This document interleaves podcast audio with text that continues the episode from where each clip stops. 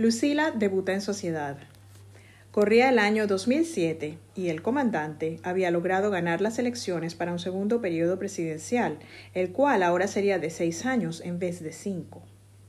La fortuna le sonreía a Andrés y por ende a Carolina y a toda su familia. Los controles por parte del Estado aumentaban a todo nivel. Cada vez era más acentuada la discriminación hacia personas que no participaban activamente en el proceso revolucionario. El comandante había logrado que el socialismo del siglo XXI triunfara en otros países de Latinoamérica. Seguía gozando de unos altos ingresos por la renta petrolera, lo cual le permitía continuar con sus políticas populistas y usar un tono grosero para con aquellas personas o grupos que no se ajustaran al discurso reciclado de las revoluciones de Cuba y Rusia. Ese era el sentir en el país cuando a Lucila le tocó cumplir 15 años. Era una sociedad polarizada ya que el comandante se había dedicado a difundir el odio entre personas que diferían en cuanto a su poder adquisitivo.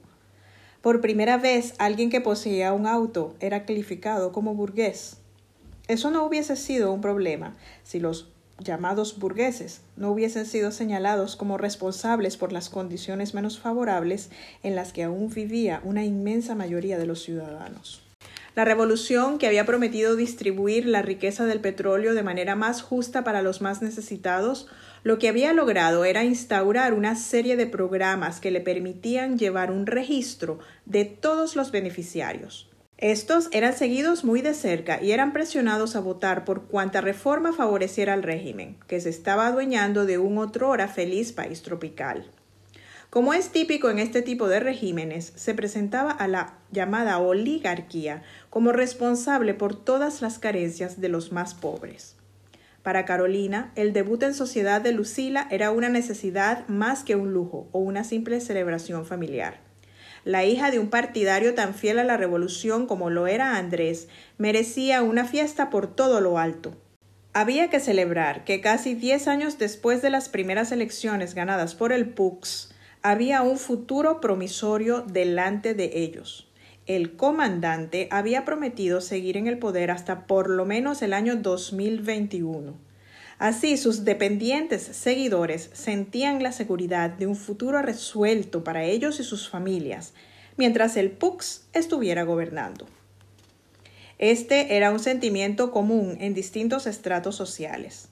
En las clases más necesitadas veían al comandante como a un salvador, casi que como un dios. En las clases medias estaban los resentidos por las carencias superfluas que habían sufrido en la Cuarta República, los cuales habían sido atraídos hacia el proceso por los beneficios de sueldos mejorados y promesas repetidas miles de veces. Es verdad que se mantenían muchos programas sociales, como el de la música para todos, en el cual participaba activamente el esposo de Blanca, la amiga de Carolina, una de las mosqueteras de Loriana II. Eran programas que se habían instaurado en el país en la Cuarta República, pero que la revolución los clamaba como propios. La noche de la fiesta de Lucila se sentía la pesadez del descontento y la desconfianza. La gran mayoría de las personas partidarias de la revolución no eran invitadas a los debuts en sociedad de las hijas de los beneficiarios del poder. La revolución había enriquecido a sus más fieles defensores que ocupaban posiciones claves en el proceso. El rol de Andrés era muy importante, puesto que ofrecía seguridad a los más altos dirigentes del PUX, los más pobres no formaban parte del círculo de Carolina y Lucila. La mayoría de los invitados a la fiesta de 15 años eran amigos de Lucila del Juan 23. Estos provenían de familias acomodadas, sin resentimientos sociales, que se veían bastante afectados por los controles cada vez más estrictos y exigentes de la revolución. Así, Muchos de los compañeros de Lucila, quienes no la habían relacionado con el proceso que causaba dificultades a sus padres y familiares, ahora se veían compartiendo una fiesta exclusiva con personas sin el refinamiento al cual ellos habían estado naturalmente acostumbrados. Era tristemente irónico ver cómo los líderes de la revolución se estaban convirtiendo en lo que ellos tanto habían criticado y aún criticaban en sus mensajes para ganar adeptos votantes que los llevaran y mantuvieran en el poder. Aunque Andrés no trabajaba directamente en el gobierno, la mayoría de las personas en su círculo social ocupaban algún tipo de cargo importante para la perpetuación de la revolución en el poder. La maquinaria burocrática del Estado había crecido enormemente con la promoción de miembros fieles al PUX con cierto nivel educativo que en un sistema menos restringido por la inclinación política no hubiesen pasado nunca de mediocres. El debut en sociedad significó para Lucila el comienzo de un acoso y una discriminación por parte de sus propios compañeros de colegio. Carolina se dio cuenta del cambio de actitud en el grupo de amigos de Lucila después de la pomposa fiesta. Parecía mentira que lo que en su época era motivo de orgullo, ahora había dado paso a la discriminación en vez de admiración hacia su hija.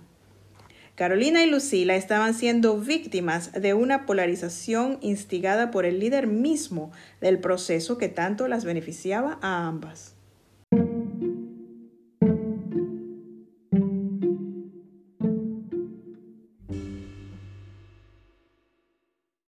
El divorcio de Blanca. A mediados del 2007, luego de los mensajes encontrados por el debut en sociedad de Lucila, a Carolina le llegó la noticia del divorcio de su amiga Blanca. Después de 12 años de casada con Jonás, había decidido divorciarse. Enseguida, Carolina organizó a las otras tres mosqueteras de Loriana II para apoyar a Blanca en esta etapa difícil de su vida. Decidieron reunirse el último viernes de cada mes en la casa de Blanca. Eran veladas muy satisfactorias para Carolina, ya que estando con sus amigas de la infancia, no sentía esa falsedad que emanaba de los que la habían conocido como la ex esposa de una persona muy cercana al comandante de la nación o como alguien que estaba muy bien conectada con el gobierno. Las reuniones en la casa de Blanca eran muy informales. Las amigas hablaban de cualquier cosa y tomaban vino blanco. Aunque María Eugenia era un poco dura con Carolina por la forma como ésta se aprovechaba de los contactos que tenía en el gobierno, cuando se reunían para acompañar a Blanca en su dolor, todas apreciaban la experiencia de Carolina y se daban cuenta de cuán difícil debió haber sido para ella la separación cuando estaba casi recién casada, y luego con Lucila siendo apenas una niña de cinco años. Los hijos de Blanca estaban más grandes de lo que estaba Lucila cuando sus padres se separaron, y además se tenían los unos a los otros. Carolina no había tenido el apoyo de las mosqueteras cuando su hogar se quebró. Esto hacía que María Eugenia bajara la guardia y se limitaran todas a disfrutarse las unas a las otras. Además, Lucila asistía y disfrutaba visitando a sus primos postizos. Las cuatro mujeres se querían casi como hermanas. Elena Isabel participaba por Skype desde el norte, en donde vivía desde los 11 años.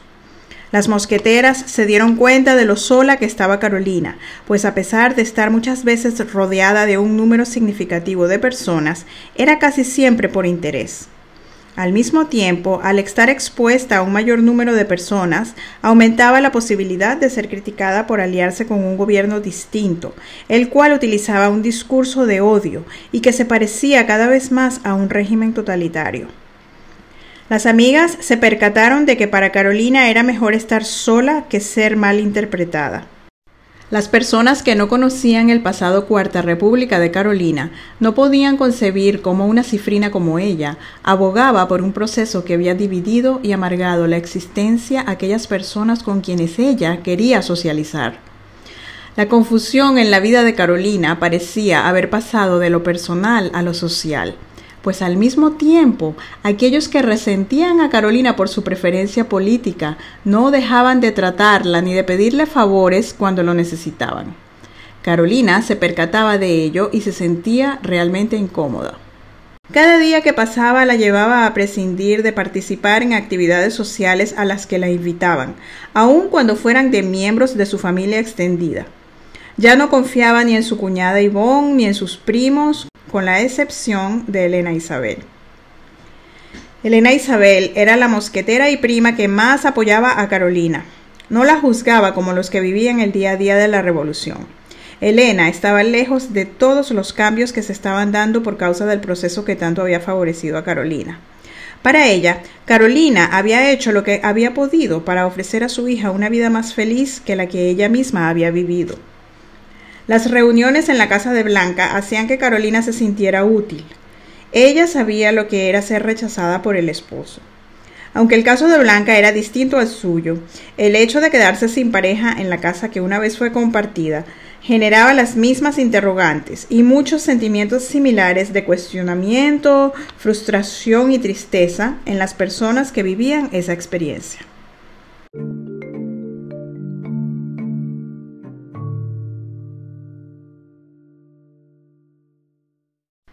Sucedió lo inevitable. Hacia finales del 2007, Carolina llevaba ya 10 años divorciada de Andrés pero se había acostumbrado a contar con él para todos los asuntos que debían ser atendidos por el hombre de la casa, de acuerdo a su experiencia de vida. Siendo la hija de José Rafael, el plomero, Carolina vivió de niña cómo su padre reparaba cosas en la casa y se ocupaba de algunos de los tantos quehaceres del hogar. Aunque Andrés no vivía con Carolina y Lucila, ellas lo llamaban para que enviara a algunos de sus empleados en su auxilio cuando estaban en aprietos. Un poco antes de Navidad, Andrés invitó a Carolina y a Lucila a cenar. Esto era bastante extraño, puesto que ellos mantenían una relación más que todo por teléfono. El objetivo del encuentro fue informarles que su asistente personal estaba esperando un hijo de él y que se casarían antes de que finalizara el año. Para Carolina, su status quo se vio amenazado. Por primera vez desde el divorcio temió por su futuro y el de Lucila. Esta última no se vio muy afectada por la noticia, pues a sus 16 años tenía muchos otros asuntos en que ocupar su atención. Lucila se había rodeado de amigas que no mencionaban su conexión con el gobierno revolucionario, pero que a juicio de Carolina operaban más por interés que por verdadera amistad. Lucila era miembro de un club exclusivo en donde asistía a clases de hip hop con un grupo de chicas de su edad, de diversos colegios privados de Golencia, quienes solo se interesaban por seguir las tendencias de la moda y por aprender los movimientos de la última canción que alcanzara las posiciones topes en los billboards internacionales. Luego de la boda de su papá, a la cual Lucila asistió con desgano, llegó el día de conocer al hermanito, Ahí sí que Lucila se afectó. Ahora era ella la que se sentía amenazada. No solo su padre ahora tenía otro heredero, sino que era varón. ¿Cómo podría ella competir con un bebé a quien su papá vería todos los días? Lucila decidió participar más activamente en la vida de su papá para asegurarse de recibir los mismos beneficios que este nuevo heredero.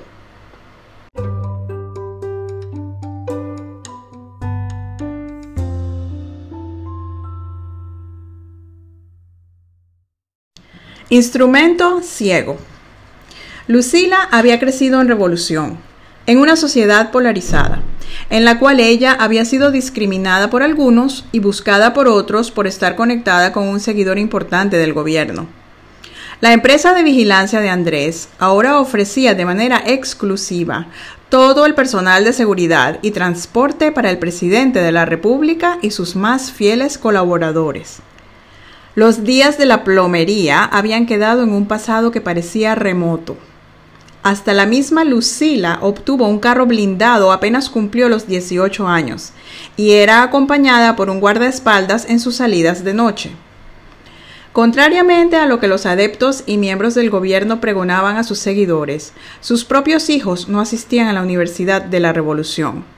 Los revolucionarios se habían convertido en revoburgueses y enviaban a sus hijos a las universidades privadas más costosas del país.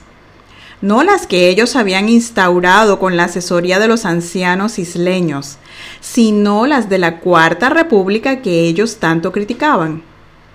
Elena Isabel apoyaba a Carolina, pero en una de esas vacaciones en la que compartieron varias salidas no pudo sino preguntarle, ¿cómo es que no invierten en infraestructura y en mejoras para todos? ¿Ustedes no ven que este es el país de todos? ¿Es que acaso ustedes no transitan por las mismas calles que no mantienen? Carolina no decía mucho. Con Elena ella admitía que podrían hacer más. En realidad no ocupaba ningún cargo que tuviera que ver con infraestructura.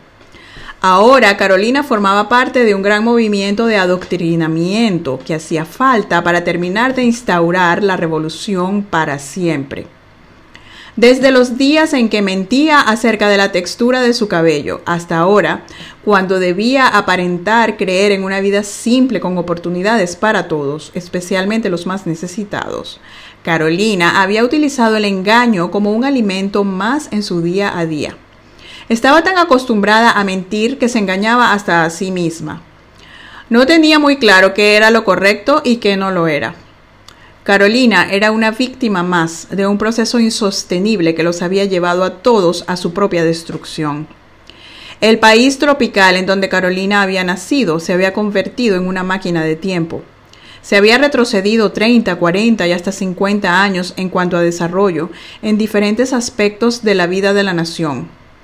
Los seguidores del comandante estaban atrapados en sus propias redes y no pensaban que algún día tendrían que pagar de alguna manera por su irresponsabilidad. El mal manejo de los recursos de la nación, el enriquecimiento ilícito y el fomentar odio entre hermanos nacidos en una misma tierra hermosa y rica en recursos era un crimen del cual el resentimiento y la sed de poder no los dejaba percatarse, hasta que tuvieron que despertar.